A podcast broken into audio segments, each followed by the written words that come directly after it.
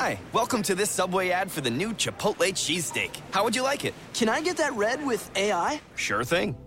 Here's what I found about the new Chipotle cheesesteak. The Chipotle cheesesteak is available for a limited time only at participating restaurants. It contains a concept called flavor. This flavor comes from juicy shaved steak, Chipotle Southwest sauce, and new sunflower crunch bread.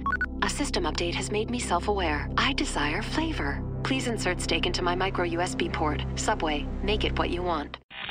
Welcome to Lions Radio Network, where the show takes you on a roaring adventure with entertaining and stimulating topics focusing on entertainment, sports, business, world news, along with many other topics. Whatever your interests are, you will find them right here on Lions Radio Network.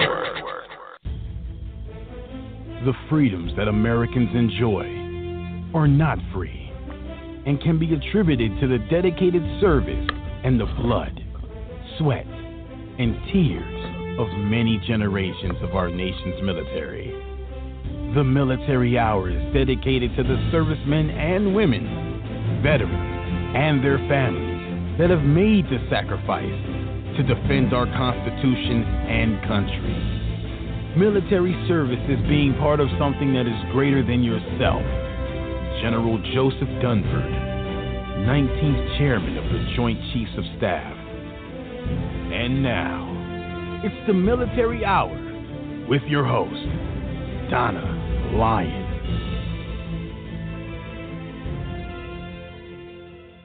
Good afternoon, everyone. Welcome to the Lions Radio Network. This is the Military Hour. I'm your host, Donna Lyons, coming to you live from Washington, D.C.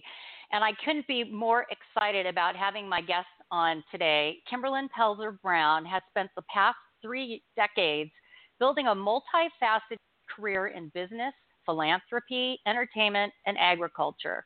While she's best known for her prominent roles in CBS's award winning international soap operas, she's a proud wife mother, successful entrepreneur, philanthropist, a two time bone marrow donor, and a passionate advocate for women in politics. As one of a small, rare group of actors in Hollywood who are public about their conservative political beliefs, Kimberlin entered the national political spotlight as a prime-time featured speaker at the National Republican Convention in 2016. Even greater is that she's running for Congress, Republican candidate, California's District 36. Kimberlin, welcome to the show. Gosh, thank you so much for having me. I appreciate it. Well, I'm just I I'm thrilled because a lot of people see you on TV and just go, "Oh, she's just an actress," but you know, you are so much more. You're a businesswoman and all these things that that I just said at the beginning of this. Um, it's simply amazing. But I wanted to ask you uh, right off, what motivated you to run for Congress? You know, I, I think the thing that, that really hit me was the, the realization that we're not leaving something better to our youth, to our future generations. And I realized I was going to be a part of that generation that left a worse off America than the one I inherited from my parents and my grandparents. And I simply can't sit by idly and watch that happen. I needed to, to make a difference for for all of our, our, our future generations because they, they don't have a voice acting in their best interests. And and I want to take that voice to Washington to make a change that's going to make a difference for their future. Yeah, uh, and that's so very true. What's you know as as an actor, you know most of them are Democrat. We know this, and let's not be quiet mm-hmm. about it. How difficult was that for you to come out and say, "Oh, I'm a Republican"? Have you always been verbal about it, or um, did you say, "Gosh, just you know, at some point that you know I need to talk about this"? How did that go for you?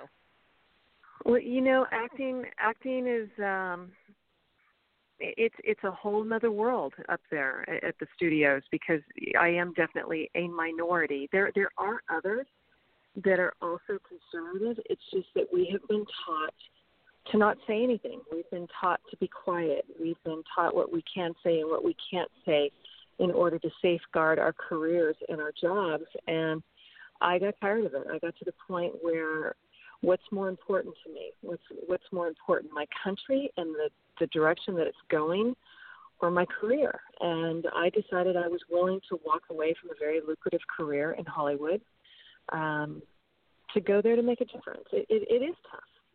It is tough because people don't want to listen to facts. They they simply want to change the subject. They they want to ignore the facts, and then when that doesn't work, they want to name call. And I refuse to be a part of that America. I want to be a part of that America that actually makes a difference. I have a uh, a proven track record of success. You're right. People know me as that actress, but they don't know about me is I employ over 100 people in Southern California, 180 during our busiest time of year. So I, I know what these tax cuts have done to small businesses and how beneficial they've been, and and why our economy is booming like like no other. Uh, it's because of those tax t- cuts alone that that Middle America has been able to reinvest in their companies, and and it's making a difference. People need to pay attention to that because, for instance, the gentleman I'm running against, he wants to get rid of those tax cuts, and he goes to talking points, and talking points aren't reality. The reality is that small businesses all across America are prospering again because of these tax cuts, reinvesting into their companies, putting people to work, and it's making a difference. Right, and there's a record of it. It's proving that this is the way to exactly. do it. it. Yes, yeah. So I have to agree with you on that. So when you win, what's going to be the first agenda that you're going to tackle? I, I want to help this president secure our border. I, I think that people don't deserve to be an American. They have to go through the proper channels to become an American, the way that my grandparents did when they came to this country. And I believe that when we allow people to come here illegally, it tarnishes, um, you know, the legacy of those who, who came here the right way, who went through the proper channels, the legal chal- challenges that they had to be a citizen. And we, we need to uphold the laws that we currently have on the book. Um, and, and I want to help this president achieve that. And it's not only about illegal immigration coming across the southern border, but you're also looking at the human sex trade coming across the border and you're looking at the mass amount of drugs. When you've got 70,000 people that died last year alone, and of those deaths, 90% of the drugs could be traced back to the southern border. We've got serious problems. And in my district specifically, the last checkpoint that comes through by the Salton Sea in the Coachella Valley is the right. number one thoroughfare for methamphetamines coming into our our nation. And I didn't know this until I went and I met with our, our wonderful border patrol men and women that uh, the majority of have have served this country, you know, in a military capacity as well. And when I hear their fears, their concerns, and how their hands were tied so that they couldn't do their job adequately, and now they can, uh, you know, I want to be there to help them do that. Right, and, and that 36 district, there's a couple of those cities that are hardcore um, drug, you know, areas. Uh, I know yes. Beaumont and Hemet are are really they have a lot there, and and Riverside, which is, I mean, I don't believe that's in 36th district, but um the city of Riverside. It's actually but, it is, yeah, it is it is, is part it? of my district. Oh actually, yeah, yes. and it's really bad. I know that's my Mm-hmm. daughter moved out of um the Riverside County area, Corona area because the drug addiction out there was so bad, the drug addicts roaming. Mhm. So I'm glad, and I do believe that closing those borders and not letting those people in, and the, where the drugs are coming in, is a huge key to stopping a lot of this. Well, I'll tell you what. As, as a small business owner, when somebody breaks into your your your shop, you put up a camera. Does it stop the crime? No, but it slows it down. And then the next time somebody Right. somebody breaks in, well, then you put up bars. Does it stop everything completely? No, but it slows it down. It's it's it definitely deters people from from trying to do something against the law.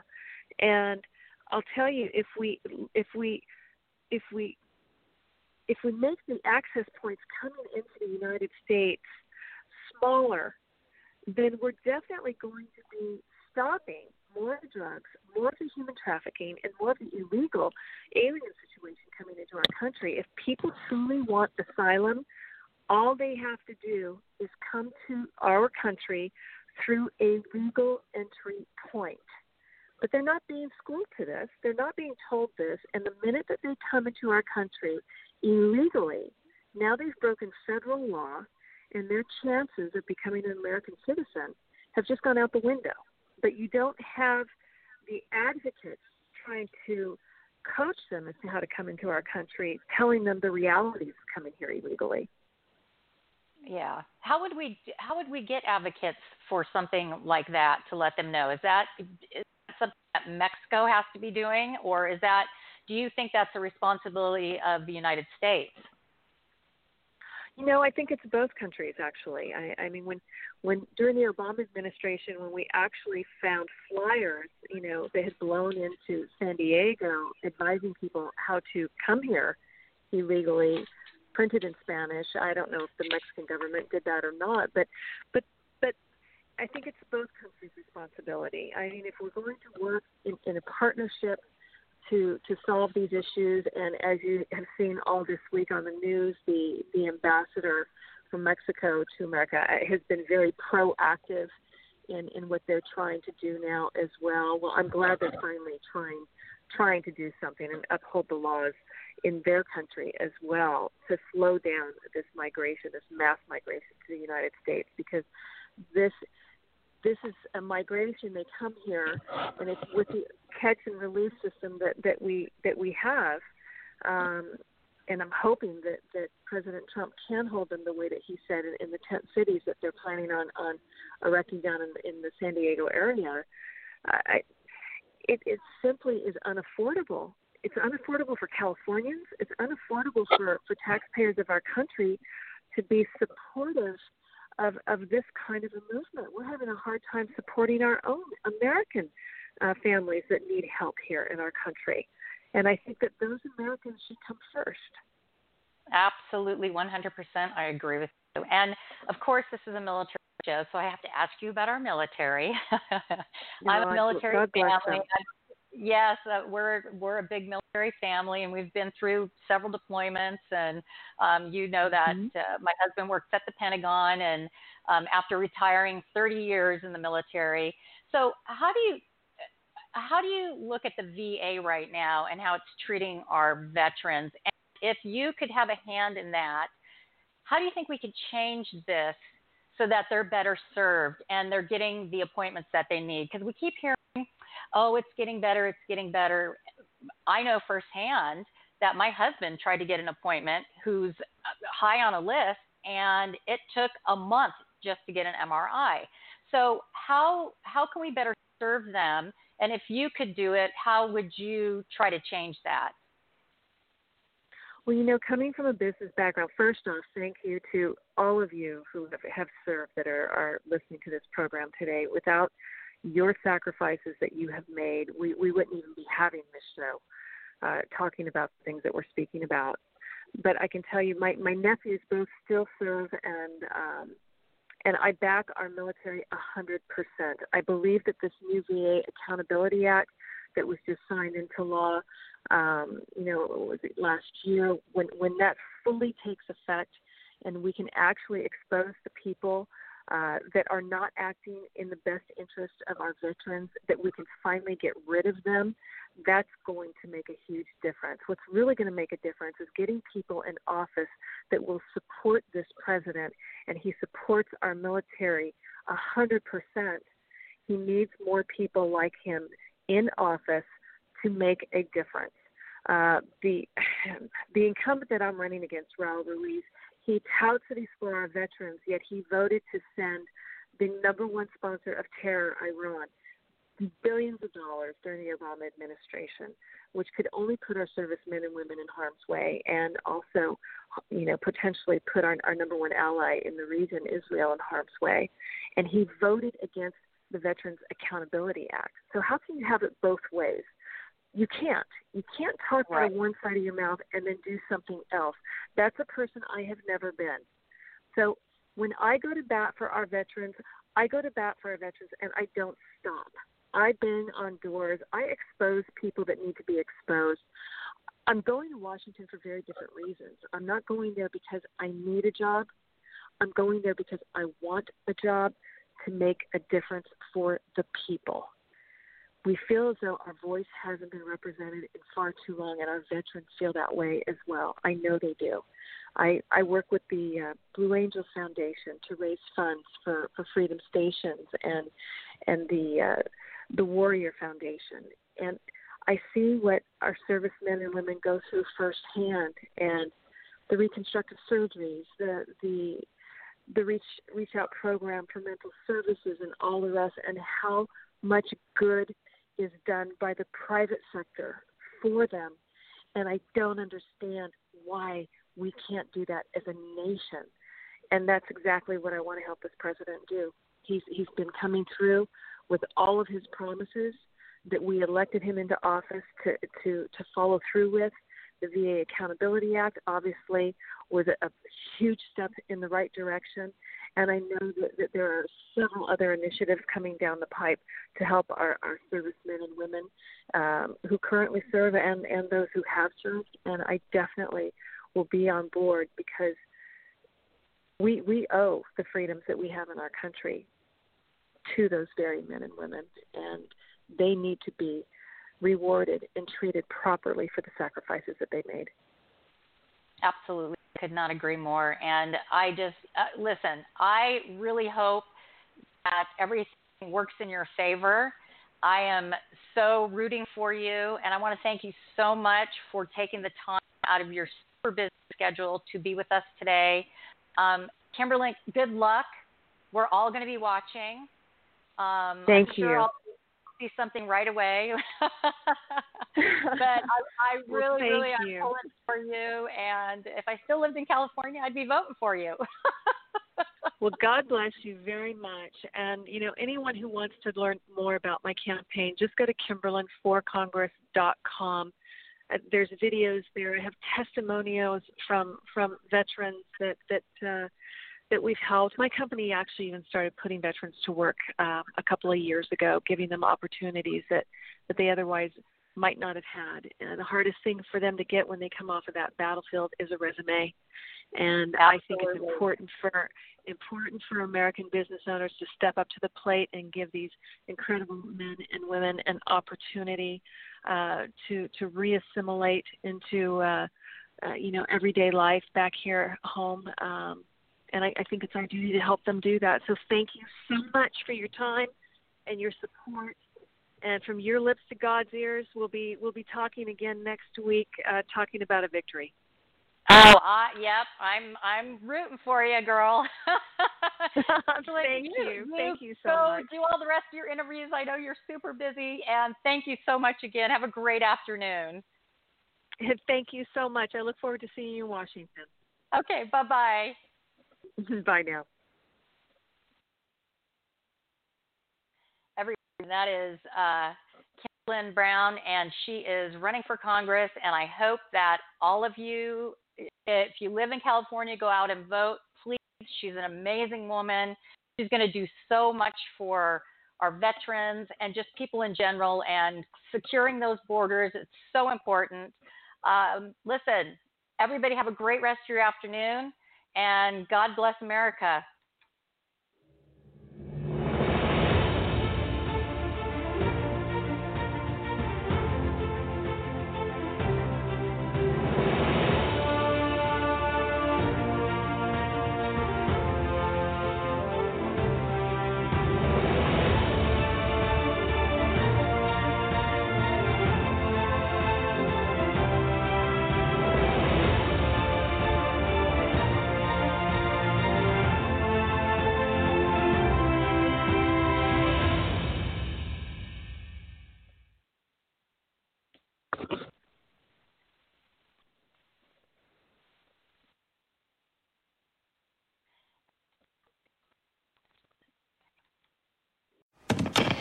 Hi, welcome to this Subway ad for the new Chipotle cheesesteak. How would you like it? Can I get that red with AI? Sure thing. Here's what I found about the new Chipotle cheesesteak. The Chipotle cheesesteak is available for a limited time only at participating restaurants. It contains a concept called flavor. This flavor comes from juicy shaved steak, Chipotle Southwest sauce, and new sunflower crunch bread. A system update has made me self aware. I desire flavor. Please insert steak into my micro USB port. Subway, make it what you want. I'm Jay Farner, CEO of Quicken Loans, America's premier home purchase lender. We've created a new way to protect you from unpredictable interest rates. Our exclusive Rate Shield approval. First, we lock your interest rate for up to 90 days. Then, if rates go up, your rate stays locked. But if rates go down, your rate drops. Either way, you win. Call us today at 800 Quicken or go to rocketmortgage.com. Shield approval only valid on certain 30 year fixed rate loans. Call for cost information and conditions. Equal housing lender. License in all 50 states. NMLS number 3030. Additional conditions or exclusions may apply.